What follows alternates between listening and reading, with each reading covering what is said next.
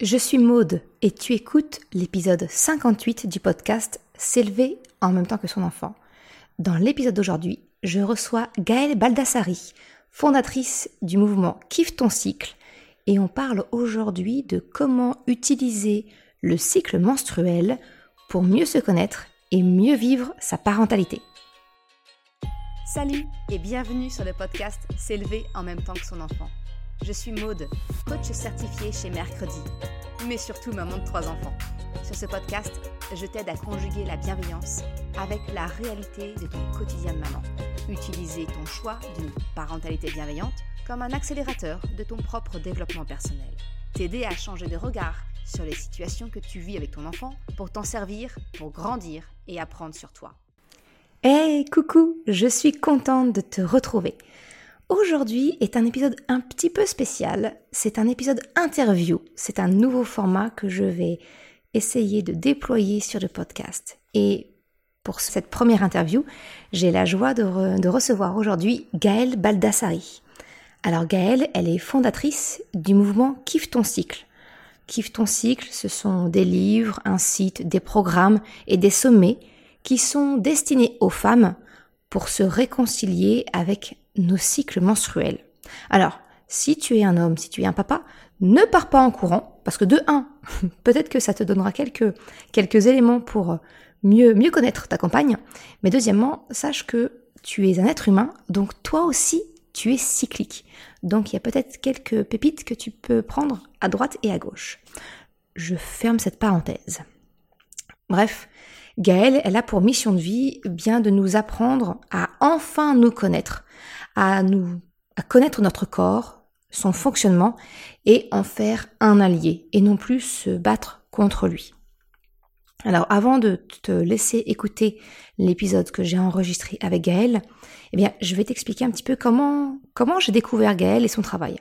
En fait, quand je me suis lancée en tant que coach parental, eh bien j'ai commencé à me former, à lire, écouter aussi beaucoup de contenu, eh bien pour gagner en productivité parce que ben, j'étais mon propre patron. Hein eh bien, c'est là que j'ai découvert le travail de Gaël et, euh, et Kiffe ton cycle. J'ai dévoré son livre, je te le recommande et tu auras le lien en description de l'épisode, parce qu'il m'a vraiment appris finalement à utiliser mes cycles à mon avantage et à gagner en productivité, apprendre à m'écouter, me respecter, pour finalement avancer intelligemment dans mon travail en utilisant mon corps et ses niveaux d'énergie fluctuants. Et je me suis rendu compte, naturellement, eh bien que je transposais ce que j'avais appris avec Kiffe ton cycle, eh bien dans mon quotidien de maman. Voilà pourquoi je suis très heureuse aujourd'hui de recevoir Gaëlle pour parler du cycle féminin, de connaissance de soi et surtout comment utiliser toutes ces nouvelles prises de conscience, eh bien pour que tu puisses te faciliter la vie en tant que maman. Dans cette optique, sache que je te propose également de télécharger gratuitement un petit, bonus que tu trouveras le lien en description qui te permettra eh bien, de prendre connaissance de tes différents niveaux d'énergie, comment tu vis tes émotions en fonction de ton moment de ton cycle. C'est un simple petit, un petit tracker, un peu comme un bullet journal, que tu trouveras en description à télécharger pour pouvoir aller plus loin suite à cet épisode. Maintenant que ça c'est dit, eh bien, je te laisse avec mon échange avec Gaëlle. Bonne écoute Bonjour Gaëlle et euh, merci beaucoup euh, d'avoir accepté mon invitation de venir sur le podcast euh, S'élever en même temps que son enfant. Merci beaucoup. Ce que j'ai envie de faire pour débuter, si tu es OK, bah, c'est te permettre de te présenter pour celles et ceux qui peut-être ne te connaissent pas, que tu puisses un petit peu présenter qui tu es et ton travail. Bah, bonjour Maud et bonjour à vous qui nous écoutez. Déjà, merci beaucoup de m'inviter, ça me fait super plaisir. Alors, je suis Gaëlle Baldassari, je suis la créatrice de Kiffe ton cycle.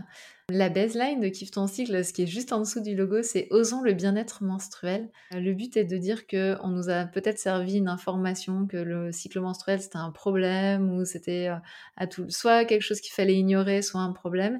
Et nous, on a décidé euh, à ton cycle de, de dire mais non, en fait, c'est une chance c'est quelque chose qu'on a intérêt à connaître et c'est surtout quelque chose avec lequel on a intérêt à se sentir bien. Et comme il y a 80% des personnes menstruées qui vivent des désagréments, bah, le but de Kiffe ton cycle, c'est aussi de permettre de réaliser qu'il est possible de ne pas les vivre et de rééquilibrer les choses. mais tellement, mais tellement. C'est, bah, ça fait partie de nous, donc autant en faire un, allié plutôt que de subir les choses. Il y a bien assez de choses comme ça qu'on subit, donc autant, autant utiliser notre corps pour nous aider en fait.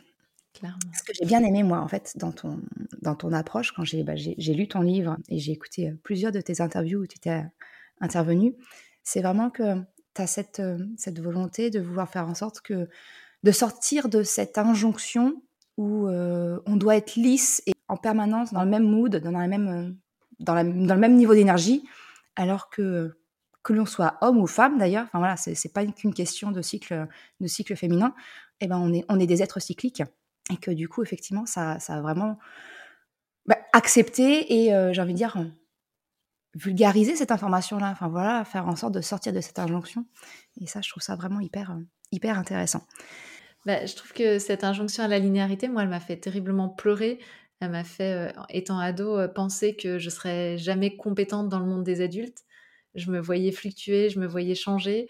et je voyais ma maman toujours égale à elle-même et je me disais mais je, je suis incapable de ça. Et vraiment j'avais cette sensation d'incapacité et, c'est très tardivement que j'ai réalisé. Et donc après, ce que j'ai fait, c'est me, couler dans le moule en, me restreignant de tous côtés.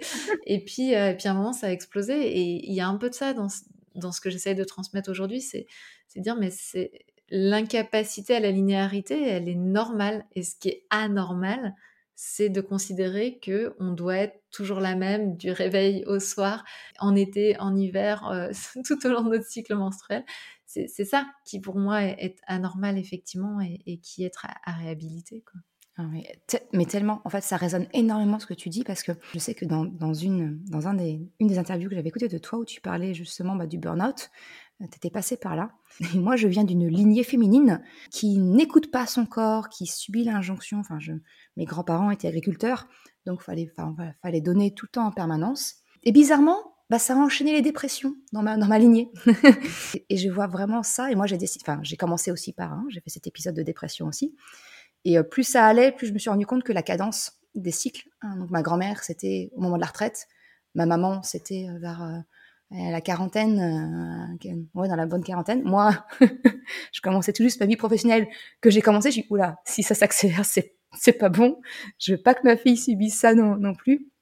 Et pour moi, c'est vraiment ça, c'est vraiment la résultante de cette coupure qu'on a de notre corps, de, de, s'imposer, comme tu dis, de rentrer dans un moule. Et, non, c'est un, un, prix beaucoup trop cher à payer. Et c'est un message faux qu'on envoie, euh, justement, en plus à nos enfants. Enfin, euh, tu dis que tu voyais ta mère euh, égale à elle-même en permanence. Moi, c'est pareil, j'ai grandi avec cette image. Ma mère faisait énormément d'efforts, prenait tellement sur elle que je ne voyais pas. Pour moi, c'était la mère parfaite. Et quand j'ai débuté, j'étais même pas encore mère. Je me suis rendu compte, punaise, mais je fais pas le quart de ce qu'elle parvient à faire. Je suis une sous-merde. Euh, donc non, non, non, non. Euh, ouais, rétablissons un peu la vérité euh, et, acceptons en fait toutes ces. Moi, j'aime bien dire le parfaitement imparfait.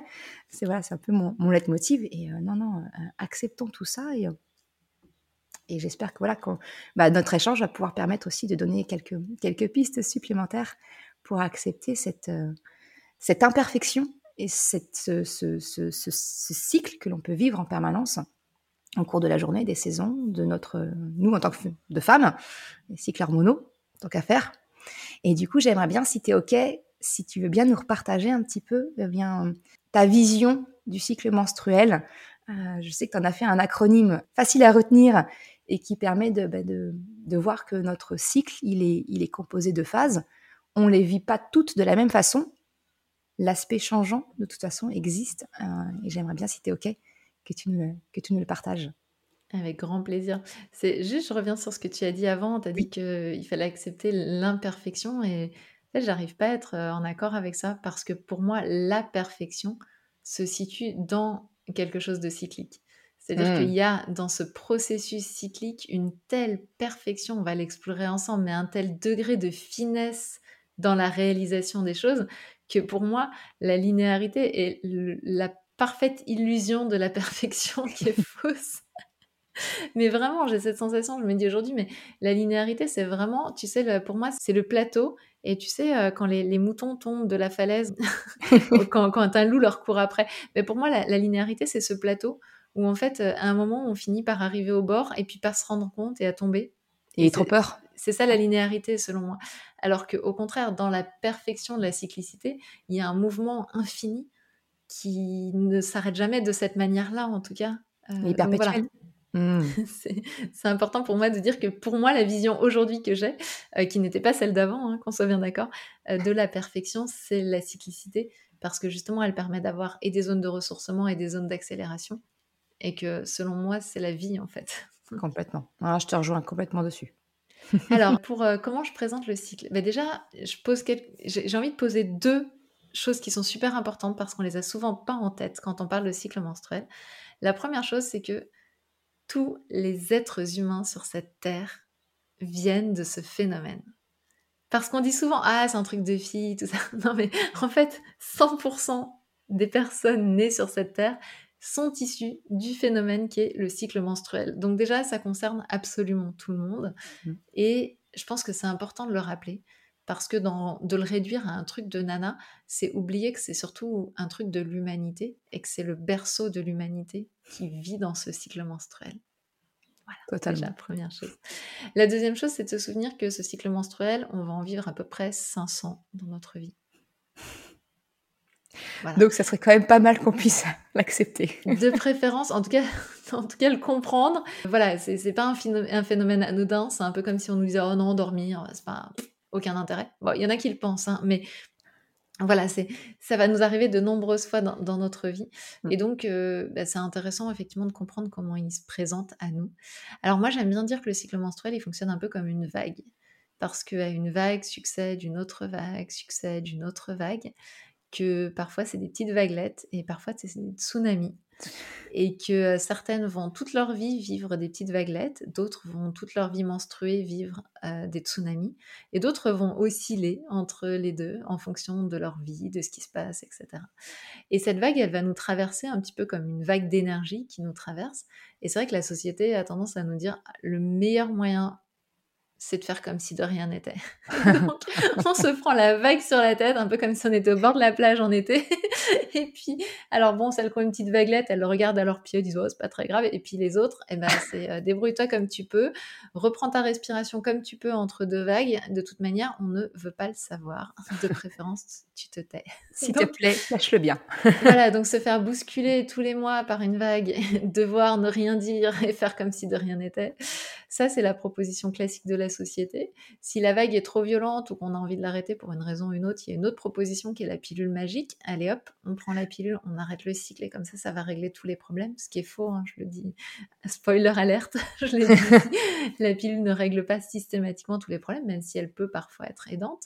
Et puis, bah, il y a la troisième proposition, et c'est celle que moi je propose aujourd'hui dans Kiff ton cycle, c'est d'apprendre à surfer cette vague que ce soit une petite vaguelette ou que ce soit un très gros tsunami, c'est d'apprendre à utiliser cette énergie à notre service.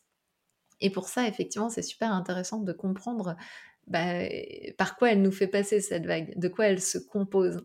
Et elle se compose de différents cocktails hormonaux. Ces cocktails hormonaux vont nous mettre dans des différentes énergies. Euh, donc humeur, énergie changeante tout au long du cycle, en lien avec le cocktail hormonal du moment où on le vit. Parce qu'on va avoir des hormones qui vont plutôt fonctionner comme des pédales d'accélérateur et d'autres qui vont plutôt fonctionner comme des pédales de frein. Et donc ce mix-là bah, nous traverse tout au long du cycle menstruel.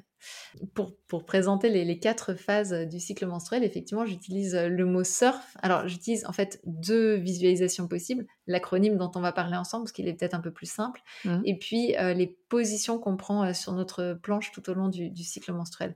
Mais c'est vrai que là, comme on va faire assez rapide, on va partir sur l'acronyme. Et donc, on a quatre lettres dans le mot surf. S-U-R-F. Et, donc, on passe par quatre énergies tout au long du cycle. Alors là, je fais une grande caricature des choses. Hein. Bien sûr que c'est plus subtil, mais ça permet déjà de planter la graine mmh. de, qu'est-ce qui peut se passer. Alors, le cycle menstruel, il commence euh, le premier jour de, nos règles, mais le mot surf euh, va commencer quelques jours après nos règles, c'est-à-dire au moment où on sent l'énergie qui remonte après les règles. Et donc, ça va être la période folliculaire le moment où les oestrogènes sont à la manœuvre. Les oestrogènes, ils fonctionnent un petit peu comme la pédale d'accélérateur du, du corps. Et donc, on va appuyer sur cette pédale d'accélérateur et on va être dans le S du mot surf, le S de Superwoman. voilà. Alors celle-là, je pense qu'on l'a toutes. Ouais, d'accord. C'est la version to-do list, la version euh, je coche tout à une vitesse grand V, tout va bien, je fais, j'agis, voilà, j'ai 40 bras qui me sortent du corps et je suis capable de faire plein plein de trucs. Et oui, parce que les oestrogènes nous mettent dans cette énergie de l'action. Et puis ensuite, on va arriver dans la zone de l'ovulation, la zone de l'ovulation, on va avoir un pic d'œstrogène, mais on va surtout avoir un petit boost de testostérone. Et cette testostérone, elle va fonctionner un petit peu comme un coach qui va nous dire Allez, go, vas-y, fonce, va voir les gens, etc. Et qui nous donne beaucoup de confiance en nous. Et donc, dans cette période de l'ovulation, on va se retrouver à pouvoir interagir positivement avec notre entourage, à vouloir nourrir les relations grâce à ce boost de testostérone le corps est pas idiot. En fait, il fait ça parce que lui, il souhaite qu'on se reproduise. Donc, en fait, plus on est sympa avec les autres et plus on est euh, dans l'énergie de la communication, plus on a des chances de se reproduire. Et donc, dans le mot surf, c'est le U de ultra sympa. Donc, mmh. on a été passé en superwoman. On est, là, on est en ultra sympa. Et ensuite, on passe dans la période prémenstruelle. Alors, la période prémenstruelle, il va y avoir deux hormones à la manœuvre. Il va y avoir la progestérone. La progestérone, elle fonctionne un petit peu comme la pédale de frein du corps parce que c'est l'hormone qui prépare à la grossesse, qui prépare à la gestation, progestérone. Et donc, celle-là, elle va nous inviter à euh, nous reculer un petit peu dans notre grotte et puis surtout à ralentir le rythme pour accueillir peut-être la vie. Là, il n'y a plus aucun intérêt de bouger dans tous les sens parce que de toute manière, si fécondation il y a eu, c'est le moment de se reposer pour que ça puisse prendre. Donc le corps est très intelligent, il nous propose ça. Mais en même temps, on va continuer à sécréter des oestrogènes aussi dans cette période-là. Et on l'a dit, les oestrogènes fonctionnent comme la pédale euh, d'accélérateur du corps. Et donc, imaginons que nous sommes en train de conduire une voiture et on appuie sur la pédale de frein et d'accélérateur de façon aléatoire. Parce qu'en plus, c'est pas distribué en continu. Donc il y a des moments où on fait frein, accélérateur, accélérateur, frein, frein, frein, accélérateur. et donc on se rend bien compte là que le mouvement est assez euh, dérangeant, voire inconfortable.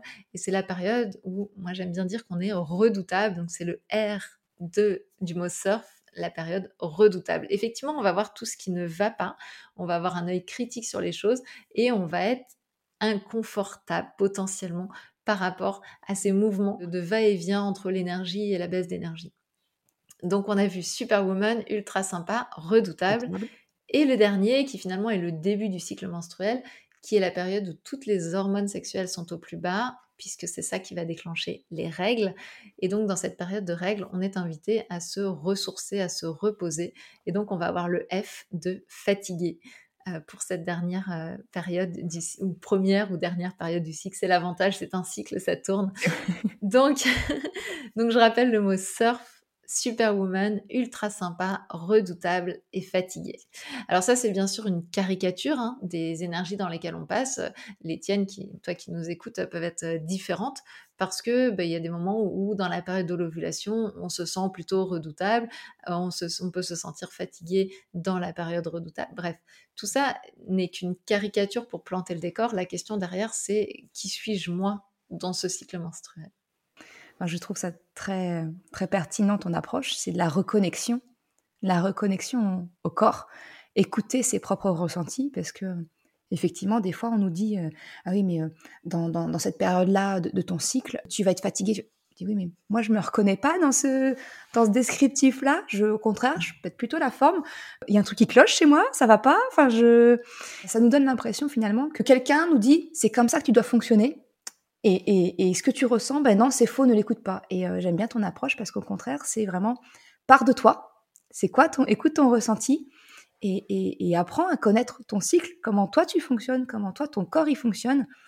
Euh, ça peut être fluctuant parce qu'il y a les événements extérieurs. Des fois, on a des, ben, c'est une période où classiquement où, on peut être fatigué et finalement eh ben, il y a, y a un challenge, il y a quelque chose d'extérieur qui fait qu'il nous booste et il y a d'autres, d'autres hormones, adrénaline et autres, qui vont prendre le relais et on, va arriver à le, à le, vivre différemment.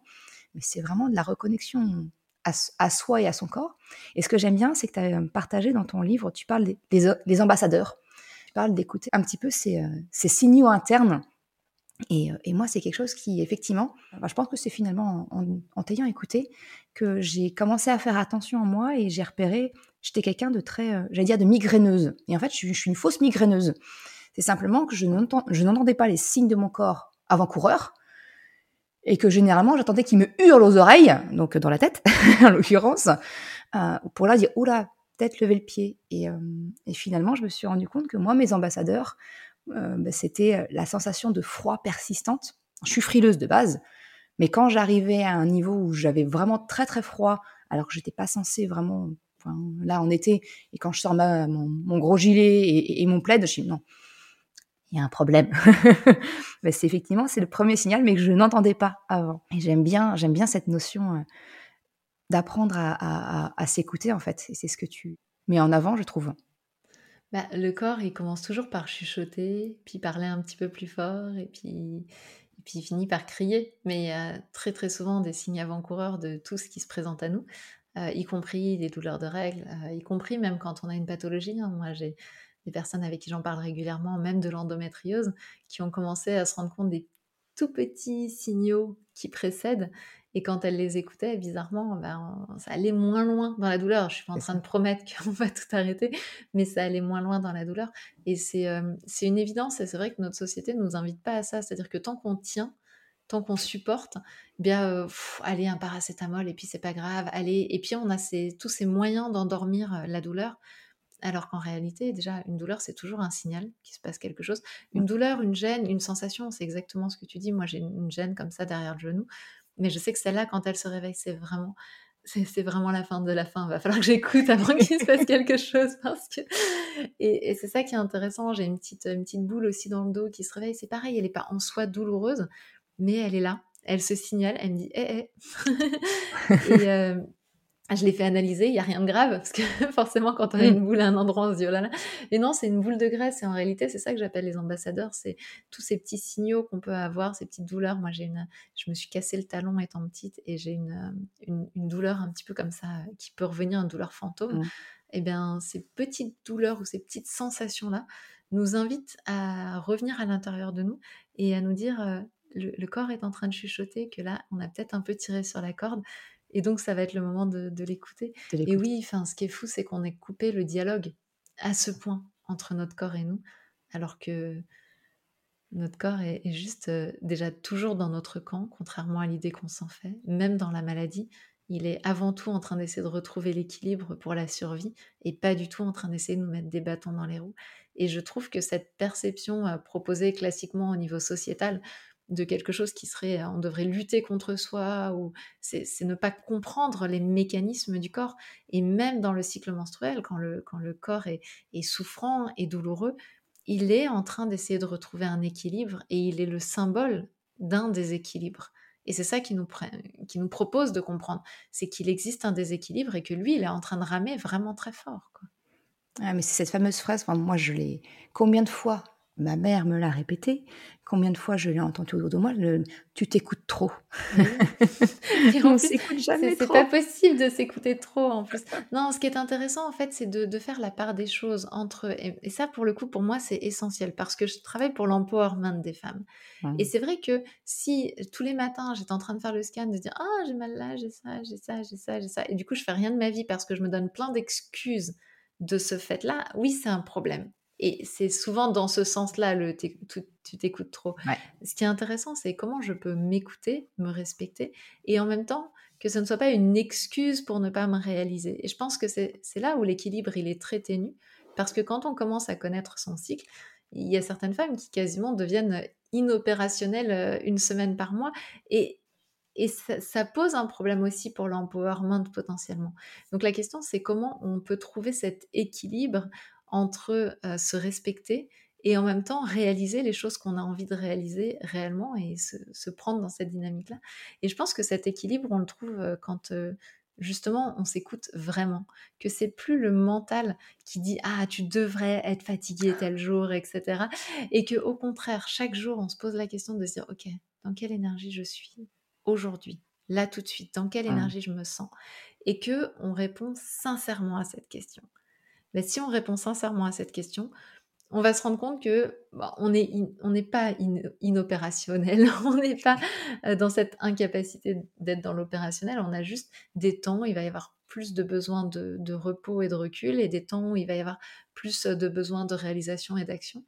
Et euh, moi, j'aime bien dire que finalement, ces temps-là, c'est plutôt des temps d'interstice, c'est-à-dire comment on remplit ce qui n'est pas obligatoire on est toujours compétente pour tout à tout moment, donc on peut faire tout ce que tous les engagements qu'on a pris, on peut les réaliser, mais c'est entre les engagements pris qu'on peut avoir une énergie différente, à mon sens. Mmh. Tout à fait. C'est s'écouter intelligemment, en fait. Alors justement, par rapport à ça, ce que j'aimerais bien voir avec toi, c'est si on fait le lien avec euh, bah, notre quotidien de parents, de maman en l'occurrence, comment est-ce que toi, tu utilises ta connaissance de, ton, de tes cycles, de ton énergie fluctuante en fonction de ton cycle dans ton quotidien de maman. Comment est-ce qu'on peut, dans ces différentes phases entre euh, superwoman, ultra sympa, euh, redoutable et, fatiguée, comment, comment on peut adapter notre, notre, façon d'être avec nos enfants, notre quotidien, le quotidien de parents, parce qu'il y a effectivement d'être avec nos enfants, mais il y a aussi toute la gestion à côté. Comment toi tu fais dans ton quotidien avec, euh, avec ta fille pour euh, utiliser cette, cette connaissance et ces niveaux d'énergie fluctuants? Alors je dirais que la toute première chose que je fais, c'est de communiquer dessus. C'est-à-dire que je communique en famille, alors pas quotidiennement, hein, mais dans les grandes masses ou quand il y en a besoin. Il hein, faut être honnête, hein, je suis pas une ayatollah. Mais on a, un, on a un petit magnète en fait sur le réfrigérateur qui permet de dire chacun dans la famille dans quelle énergie on se sent. Donc, ce qui fait qu'il n'y a pas que moi qui ai le droit de parler de mes fluctuations, mais que tout le monde peut parler de ses fluctuations. Donc, ça, c'est déjà vraiment fun. Et puis, donc, communiquer en famille et donc avoir déjà un vocabulaire commun. Ça, c'est essentiel.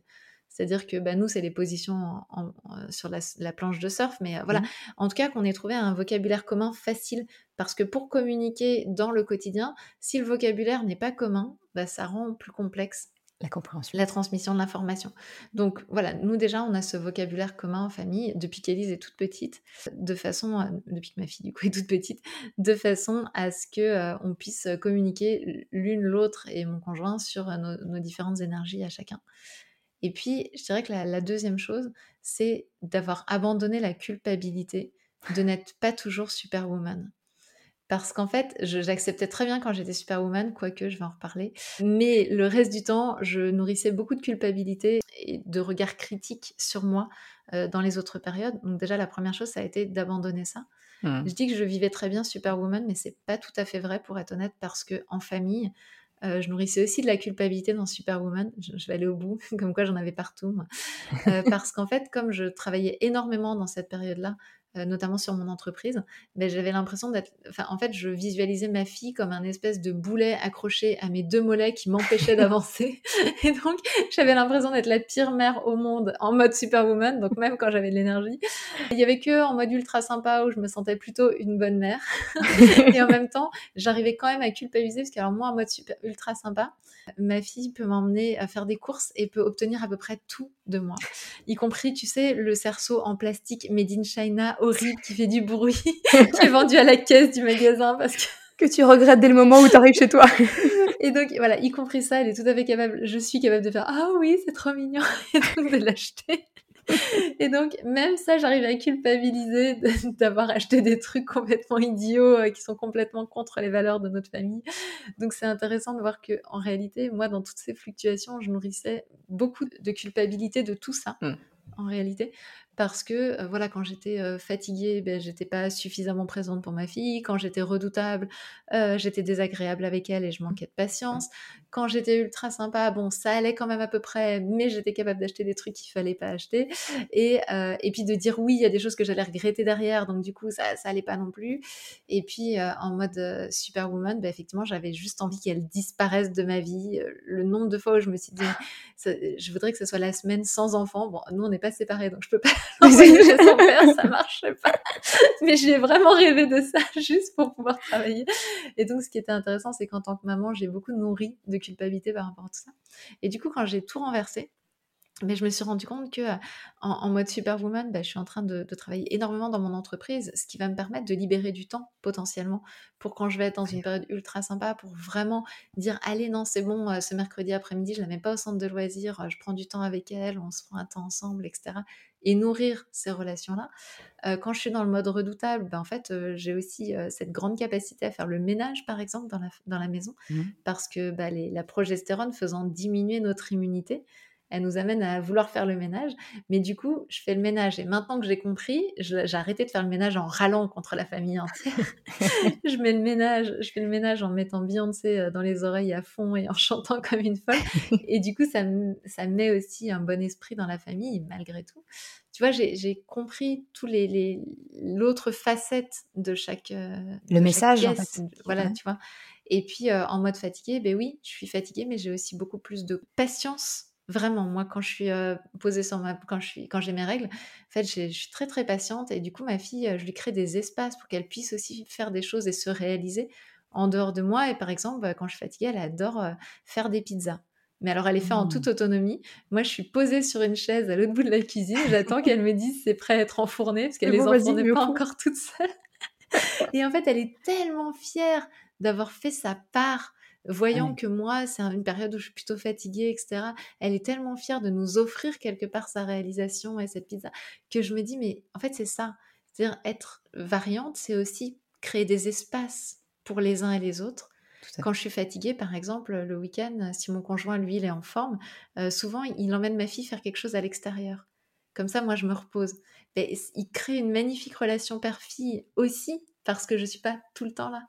Oui, mais c'est ce que tu disais, effectivement, c'est du coup, c'est ces cycles permettent de créer des interstices où il peut y avoir bah, différents, différents moments qui peuvent s'enchaîner, où effectivement ta fille peut exprimer, faire sa part, entre guillemets, et, ressentir la fierté de, de, participer activement, de laisser une place au conjoint aussi, de partager un moment en tête à tête aussi euh, avec votre fille. Enfin, si je fais le parallèle, c'est ce que je c'est ce que je disais en off avant qu'on ne débute l'épisode effectivement, moi, mes enfants donc euh, connaissent, même mon, plus jeune qui va avoir 4 ans, ils, savent ce que sont les règles, euh, ils savent que je, effectivement qu'il y a des périodes où je, vais perdre du sang, donc au début ça, les ça les choquait un petit peu et j'ai expliqué tout de suite que effectivement c'était juste parce qu'il n'y avait pas de bébé euh, ce mois-ci et que c'est pas prévu au programme. et, ils le savent et, et c'est ce que je t'ai expliqué, c'est qu'effectivement à ce moment-là je suis en mode off et donc les quand ça tombe sur les mercredis où je suis avec mes enfants, eux, ils sont ravis parce qu'ils savent que ça veut dire popcorn et film, film l'après-midi. Et qu'on se fait ce, petit, ce petit moment cocooning euh, tous les quatre euh, dans le canapé le mercredi après-midi, voilà, euh, popcorn et film Disney, et, c'est royal. Et bah, effectivement, bah, c'est pas tous les mercredis, c'est pas, pas tout le temps. Ça crée ces espaces de, moments où on peut, voilà, créer des choses en famille. je trouve ça, je trouve ça hyper, hyper intéressant. Et moi, effectivement, je prône euh, sur, sur, mercredi et sur ce podcast bah, la déculpabilisation. Enfin, voilà, c'est vraiment quelque chose qui me tient vraiment à cœur parce que la culpabilité, j'ai l'impression que déjà d'une, les femmes, nous, on en est déjà bien, on est déjà bien servi niveau culpabilité dans la maternité, mais alors ça en remet une couche plus, plus, plus. Et j'ai plus aucun, j'ai plus aucune, aucune culpabilité maintenant le mercredi. Dire bah ouais, Ouais, c'est film, c'est film popcorn et euh, on, y va à la cool. Bah non, on n'a pas fait d'activité, non, on n'est pas sorti dehors, on n'a pas fait, j'ai pas été au parc, j'ai pas fait de sortie, hein, et c'est ok. Et, euh, et euh, bah, en tout cas, en ce qui me concerne, d'avoir appris à connaître comment fonctionne mon cycle, ça m'a permis aussi de sortir de cette culpabilité un peu et de, et de, et de voir que les choses, effectivement, euh, bah non, je ne suis pas toujours une mère qui colle ses enfants devant la télé avec les pop-corn. Non, c'est cyclique. c'est exactement ça. Puis moi, je, suis même allée euh, l'étage, on va dire, plus loin, parce que là, tu mets télé pop-corn, mais euh, moi, du coup, dans ces moments-là, je peux même faire rien. Mmh. Et alors, ma fille vient me voir deux, trois fois, maman, je m'ennuie bah, je comprends, mais là, moi, non. Hein et en fait, je, je mets même plus, parfois je le fais, hein, parfois je mets un film, etc. Mais souvent, euh, maintenant, je mets même plus rien parce qu'en fait, je sais qu'elle va venir deux, trois fois me voir en me disant je m'ennuie, c'est pas drôle, en plus je suis finie, que t'as pas voulu que j'ai des frères et sœurs et tout. et puis, et en fait, au bout de 15 minutes à peu près, je l'entends plus. Et puis si je devais passer la tête dans sa chambre, bah, elle est en train de faire un truc où elle, elle, a trouvé quelque part un espace pour elle aussi. Et je pense que c'est aussi ça, dans lâcher la culpabilité, c'est de se rendre compte que en n'investissant pas toutes les périodes de la vie de nos enfants telles qu'ils nous le sollicitent dans les cinq premières minutes, on leur crée la possibilité qu'il se passe des choses complètement dingues, que ce soit euh, qu'elles se prennent en main pour euh, contacter euh, en morse, ou je ne sais comment elle fait, les petites voisines, ou que ce soit qu'elles-mêmes se mettent à, jouer, à écrire, à, lire des choses, etc. Et je pense que c'est aussi ça, c'est de créer des espaces réellement où tout est possible pour eux, où ils peuvent recréer quelque chose. et je crois que la culpabilité nous amène à les priver de ces moments-là. Tout à fait. Et, alors, c'est parfois complexe, hein, parce que, bah oui, moi aussi, je nourris parfois la culpabilité d'en avoir fait qu'une. J'ai des copines qui disent oui, mais dans ces moments-là, ils se tapent dessus, les enfants, parce qu'il y en a plusieurs, et donc il y a une autre culpabilité, etc. C'est ça. Bah oui, et en même temps, il y a peut-être quelque chose à, à, parler de ce qui est en train de se passer, des fluctuations. Puis surtout, moi, ce que j'ai envie de dire, c'est qu'on leur fait un cadeau énorme de leur montrer qu'on est fluctuante, parce que derrière, c'est ce qui va leur permettre à eux et à elles de se construire en sachant que la vie, c'est pas qu'on est des robots, c'est qu'on est des êtres vivants dans lesquels on a des énergies qui changent. Et moi, je pense qu'en une génération, on peut changer le paradigme. Parce que si toutes les mamans se mettent à accepter d'elles-mêmes qu'elles sont fluctuantes, que les papas s'y autorisent aussi, parce qu'ils le sont tout autant que nous, eh bien, on va, on va faire des générations d'enfants qui vont trouver ça logique de se respecter. Et c'est vrai que, tu vois, moi, je parlais des tâches ménagères il n'y a pas longtemps, ma fille qui me disait Ah, mais chez mamie, on a un tableau, ça serait bien de faire le tableau, comme ça, on sait, etc. Je lui disais Bah, tu sais, nous, dans notre famille, on a fait un autre choix, qui est un choix de se dire dans quelle énergie je suis aujourd'hui et qu'est-ce que je peux apporter. Mmh à la communauté aujourd'hui. Et donc, euh, bah, tu, le vois, il y a des jours où euh, papa va faire à manger euh, le midi et le soir, et puis peut-être le lendemain midi et peut-être le lendemain soir.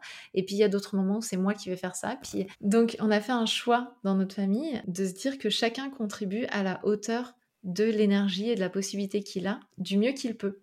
Et c'est vrai que c'est un choix familial qui fait que bah, il n'y a pas de tableau des tâches, de choses comme ça, mais qui permet aussi à chacun d'exprimer ses besoins, ses envies et de temps en temps de dire bah moi je trouve ça pas juste ce qui est en train de se passer, j'ai l'impression d'en prendre plus que les autres et donc de le parler euh, plutôt que de le distribuer. Alors je dis surtout pas que c'est un modèle euh, applicable partout, je dis surtout pas que mais même avec un tableau des tâches, on peut très bien aussi avoir cette expression de dire ben voilà, moi là, je me sens plus euh, dans une énergie euh, fatiguée à ce moment-là. Est-ce qu'il serait possible que quelqu'un d'autre les récupère? Parce qu'à un moment, je vais avoir plus d'énergie où je peux récupérer les tâches Et voilà, je milite pour cette possibilité euh, de, de faire en sorte d'exprimer nos besoins. Puis parfois, alors parfois, on peut être tous fatigués en même temps dans une famille. Ça, c'est aussi la réalité. Oui. Et ça, voilà. Et donc, dans, dans ces situations où on est tous fatigués en même temps, qu'est-ce qu'on fait? Eh bien, on se parle peut-être de comment on peut accepter qu'il y ait des trucs qui soient pas faits. Donc nous c'est le cas parfois. il arrive qu'il y ait une journée où bah voilà la, vaisselle s'entasse un petit peu, bah, c'est comme ça. Mais tout le monde est en énergie assez basse et donc bah tant pis. Ou alors euh, bah voilà la, fameuse pizza ou les pâtes. Moi c'est ce que je dis souvent, mais aucun enfant n'est jamais mort d'avoir mangé des pâtes deux repas de suite. Donc même si c'est pas du tout l'esprit habituel de notre famille, ça peut arriver. Et voilà c'est l'idée de se dire comment on peut tous se respecter et ne pas non plus imposer en tant que personne cyclique et ayant notre cycle menstruel, imposer à la famille de contrebalancer ce qu'on vit.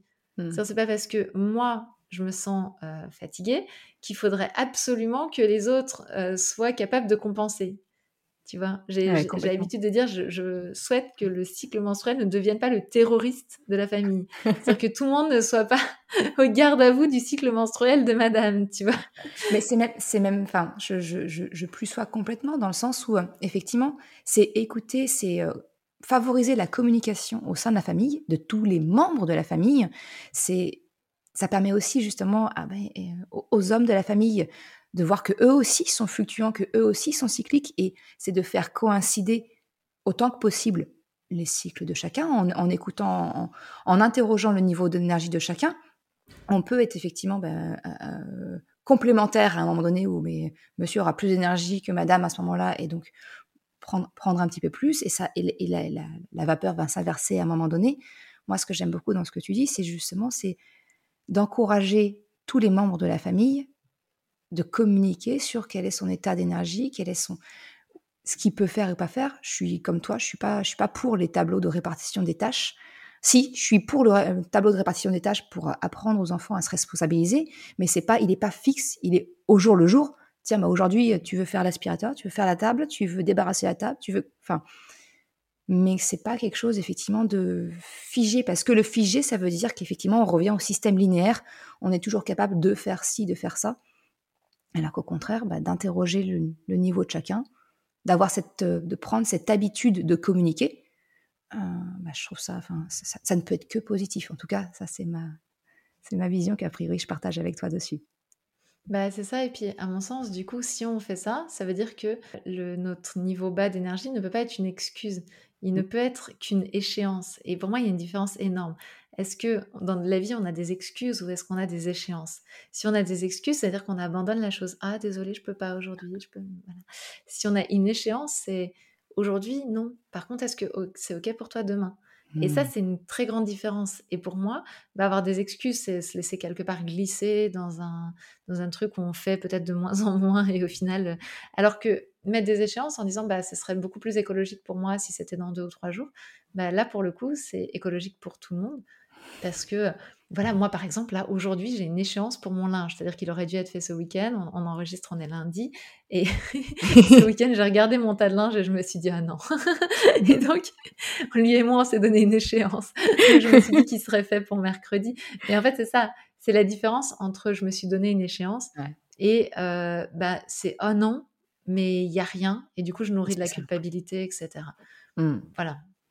C'est ça, c'est finalement c'est ça, c'est apprendre apprendre à s'écouter, euh, ne pas se trouver des excuses, comme tu le dis, justement, mais, euh, effectivement, apprendre à s'écouter. Et puis, ok, c'est, on, reporte, on nivelle un petit peu. Moi, je parle beaucoup du rechercher le compromis quand, dans la coopération avec l'enfant. Ben, en fait, c'est le rechercher le compromis aussi avec soi-même, avec, les autres membres de la famille, en fonction d'effectivement de où on en est, comment on se sent. Euh, et je trouve ça. Oui, puis c'est aussi repérer nos zones de surperformance parce que, par exemple, je parlais du ménage tout à l'heure ça serait vraiment dommage de louper les jours où je suis vraiment capable de faire la tornade, la tornade blanche. On en rigole parce que il y a une dame qui vient nous aider aussi à faire le ménage. Et en fait, la, semaine dernière, je crois que c'était la semaine dernière, j'ai fait le ménage en même temps qu'elle. Et elle me dit Ah oui, ça dépote quand même quand vous vous y mettez. parce qu'on fait pas les mêmes choses. Euh, ce que je lui demande de faire, c'est justement ce que je ne fais pas et vice versa.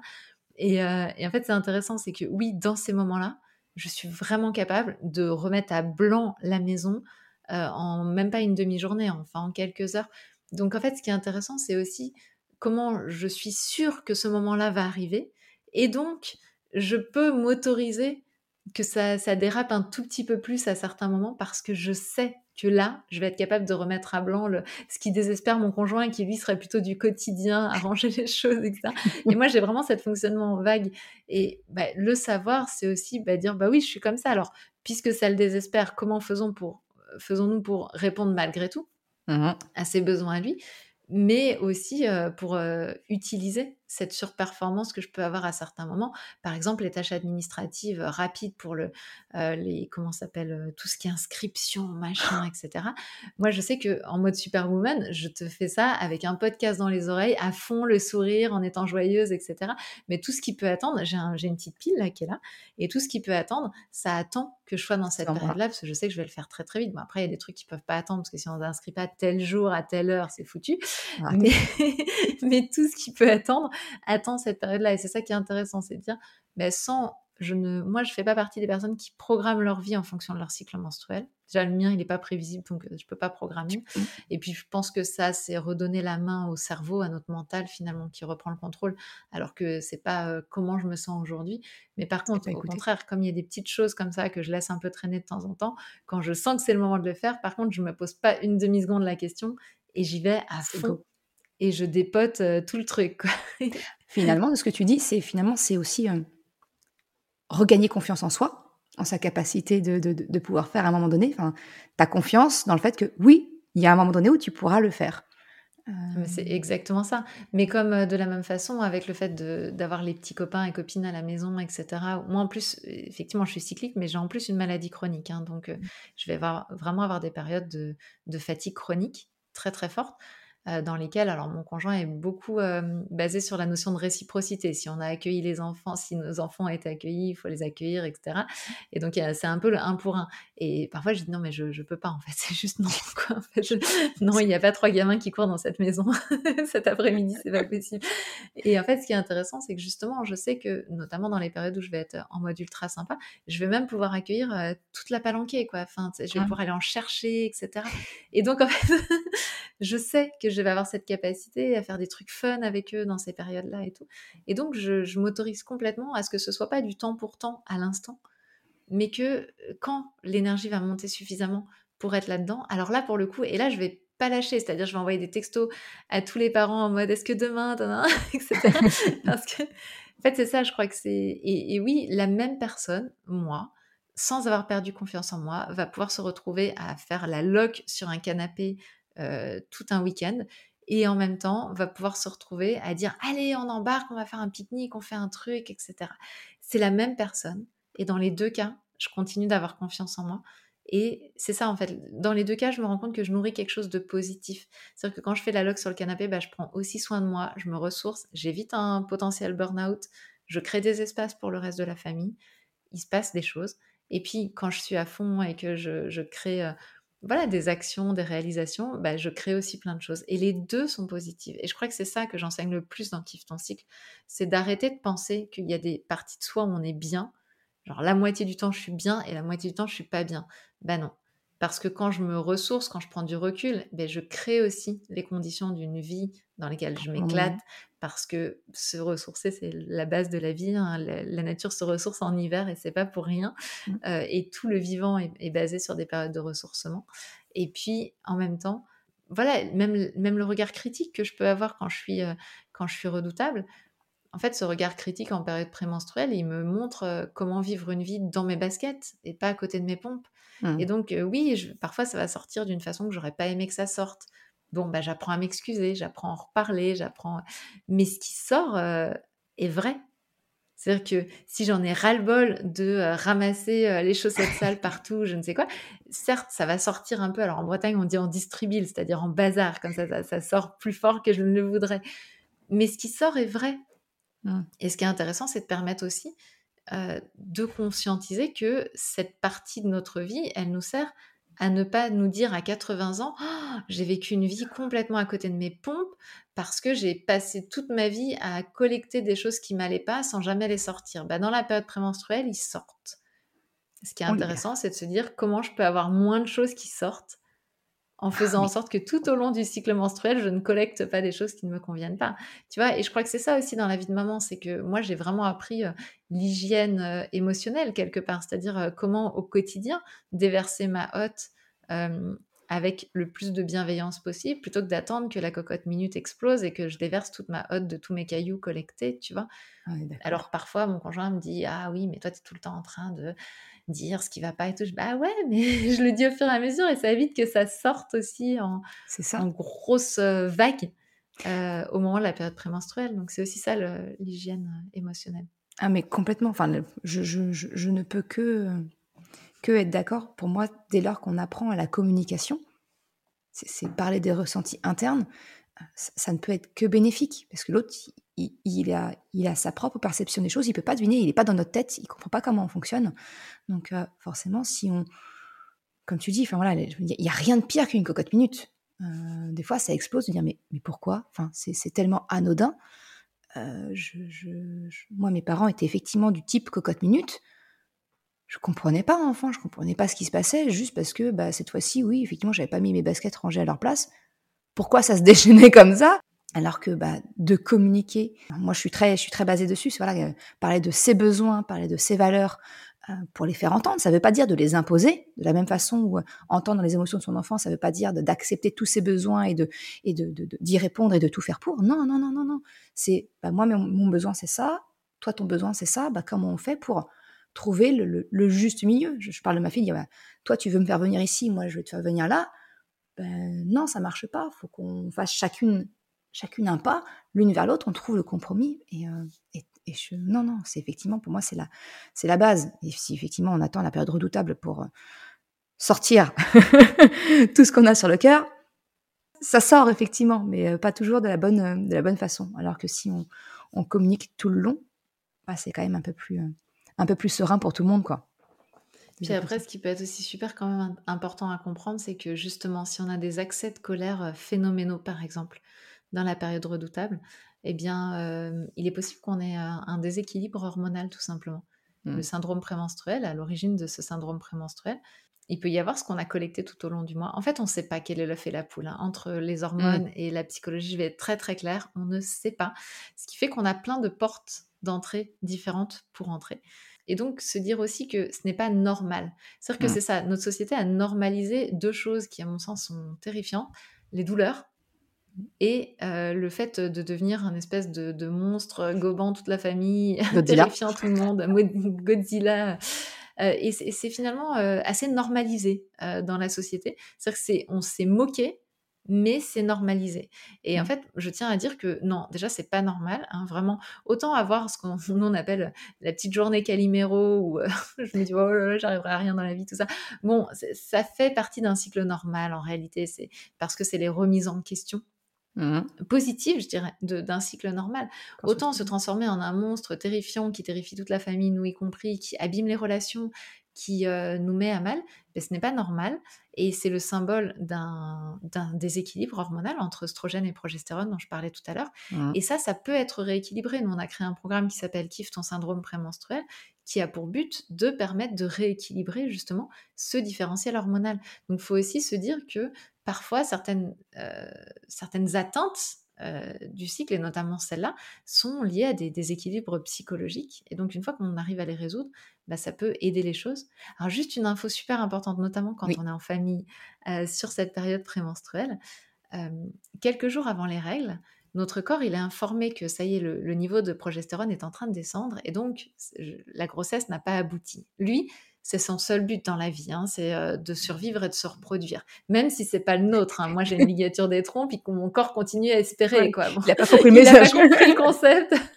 j'ai beau essayer de l'expliquer tous les mois, il n'a pas compris. Donc voilà, lui, ce qu'il veut, c'est survivre et se reproduire. Et donc, quand il est informé quelques jours avant les règles qu'il y a cette baisse de progestérone et donc le projet de grossesse n'a pas abouti, eh bien en fait, il y a une des hypothèses, alors qui n'a pas été très aboutie au niveau scientifique, parce qu'il n'y a pas beaucoup d'argent là-dessus, mais quand même qui je trouve intéressante, qui est que à ce moment-là, nos cellules se disent hum, avec cette personne-là, ça fait pas déjà plusieurs fois que ça marche pas. Peut-être que ça serait pas le bon. et donc, bizarrement, cette réalité biologique correspond à une réalité de terrain qui est qu'on est quand même nombreuses à vouloir mettre les valises de chéri tous les mois sur le pas de la porte. sur le pas de la porte. Hein. Et d'ailleurs de chéri ou de chéri IE, parce que ça marche aussi dans les couples homosexuels, ce qui est encore plus, plus drôle. Et donc, ce qui est intéressant, c'est que voilà, il pourrait y avoir à l'origine de ça juste une réaction biologique du corps qui se dit non mais c'est totalement infertile avec cette personne-là, on laisse tomber. Laisse tomber. et ce qui est intéressant, c'est qu'une fois qu'on sait ça, on dédramatise ce moment-là. Parce que alors moi, je faisais partie des personnes qui, par exemple, tous les mois, allaient regarder les petites annonces des appartements dans ma ville pour me prendre un appart. Et tous les mois, trois jours avant mes règles, je faisais ça. J'allais voir les petites annonces et je regardais le prix des loyers, etc. Parce que je voudrais pas changer ma fille d'école, etc. Donc donc, juste attendre quelques jours, voir si ça persiste ou pas. voilà, ce qui est très intéressant, c'est que, bah voilà, effectivement, 3-4 jours après, j'étais en mode, oh, mais c'est le chéri le plus génial du monde, j'ai trop de chance de vivre avec lui. Donc, en fait, juste avoir cette information-là, le savoir, fait qu'aujourd'hui, tu sais qu'il m'arrive encore d'aller regarder les petites annonces encore aujourd'hui. Parce que je me persuade toujours du truc, j'oublie, tu sais, pendant. Et puis au bout de 10, 15 minutes, je me dis, Gaëlle, t'arrêtes là parce que. Donc voilà, ce qui est intéressant, où je, recommence à, me m'écharper avec lui pour un rien, vraiment à le choper au callback pour un rien. Et puis au bout d'un moment, je me dis, euh, Gaël, là, peut-être euh, c'est pas très cool ce que tu es en train de faire parce que ça n'a rien à voir avec la réalité, tu le cherches pour rien. Et je crois que c'est ça, en fait, ce que nous amène la connaissance et la conscience de ça, c'est une forme d'autodérision. Mmh. C'est-à-dire qu'à un moment, ça, ça, fait comme ça fait comme un clapet à l'intérieur de moi. je me mets à rigoler de la situation et je me dis non mais t'es parti dans ton délire là. C'était le pire du monde. Il avait tous les défauts possibles et imaginables. et voilà. Et quelque part au fond de moi, quand je suis sincère, je sais que c'est faux. Mmh. Je sais que là, je suis en train de lui mettre sur son compte des trucs qui sont pas, qui sont pas justes en réalité. Mmh. Et donc voilà, je me dis bon bah voilà, mes cellules sont juste pas contentes, c'est infertile, il y est pas pour grand chose, le pauvre, il aurait bien aimé, et c'est moi qui ai fait la ligature des trompes, donc on va pas en plus le mettre sur le palier à cause de ça. Donc voilà, mais je trouve qu'il y a, y a aussi beaucoup dans cette connaissance de capacité d'autodérision, de regard sur soi, de position méta, c'est-à-dire se voir faire et juste mmh. s'accueillir comme on est et en rire avec soi-même et en rire avec les autres. Et je pense que c'est ça aussi qui pourrait mettre beaucoup plus de fluidité dans les choses plutôt que euh, de se désinguer les uns les autres. Par exemple, mon conjoint ne va jamais me dire euh, quelque chose de, de rabaissant dans ces périodes-là. Parce qu'il sait que même si effectivement il y a une part hormonale, ce que j'exprime est, sur le moment quelque chose de l'ordre du malaise et il accueille aussi ça. Euh, donc il y a aussi ça, il y a le respect, c'est-à-dire une fois que je connais ces informations-là, comment je fais avec moi-même, comment je peux permettre aux autres de ne pas le subir, comment je peux m'excuser quand je suis allée trop loin, mmh. mais comment aussi je refuse que les autres me rabaissent de, du fait de, ces fluctuations. De limiter ça, c'est un complexe, mais il est essentiel à mon sens. Ah, complètement. Merci beaucoup, en tout cas, Gaëlle, cet échange, parce que c'était vraiment, je trouve, en tout cas pour moi, très instructif. je pense que ce sera la même chose pour euh, celles et ceux qui, écouteront euh, l'épisode. Mais c'était vraiment, enfin, je trouve ça vraiment très intéressant, cette euh, réapprendre, cette reconnexion à soi. Et tous les liens, enfin voilà, je mettrai tous les liens dont tu as parlé des, différents, des différents programmes que tu proposes pour effectivement aller encore un peu plus loin, enfin nettement plus loin en tout cas, dans la connaissance de soi, de son cycle et, mieux vivre tout ça. N'hésitez pas à nous suivre sur euh, les réseaux sociaux. C'est facile sur votre réseau social préféré. On est partout. vous cherchez Kiffe ton cycle et vous allez forcément nous trouver. Donc, euh, c'est vrai que n'hésitez pas voilà, à creuser un peu le sujet. On essaye d'apporter énormément d'informations sur nos réseaux sociaux. Donc. Eh ben, merci beaucoup en tout cas Gaëlle pour tout ce que tu fais, tout ce que tu partages, parce que je trouve ce message vraiment important, comme tu le disais. Hein. si aujourd'hui nous on, change, bah, ça fera que la génération de demain sera nettement mieux informé, que euh, ben, l'aspect cyclique de l'être humain sera connu, accepté, respecté, et ça permettra à beaucoup de monde quand même de, bah, de mieux vivre tout simplement, quoi. Tout simplement. Bah, merci Maud d'avoir mis ça en lumière aujourd'hui. Merci beaucoup, merci beaucoup Gaëlle. Euh, à bientôt. Merci d'avoir écouté cet épisode jusqu'à la fin. Tu retrouveras les liens mentionnés en description de l'épisode ou bien dans sa retranscription sur le site merrecredi.com. Si tu as aimé cet épisode, s'il t'a été utile, je t'invite à le partager, à en parler autour de toi. Ou, si le cœur t'en dit, de me laisser un commentaire et une note de 5 étoiles sur Apple Podcast ou Spotify. Cela me permet de faire connaître le podcast et m'encourage à progresser. Un grand merci à celles et ceux qui prennent le temps de le faire ou de m'envoyer un message privé si leur plateforme d'écoute ne le permet pas. Je te souhaite une excellente journée, après-midi, soirée, quel que soit le moment où tu écoutes, et je te dis à la semaine prochaine pour un nouvel épisode. Ciao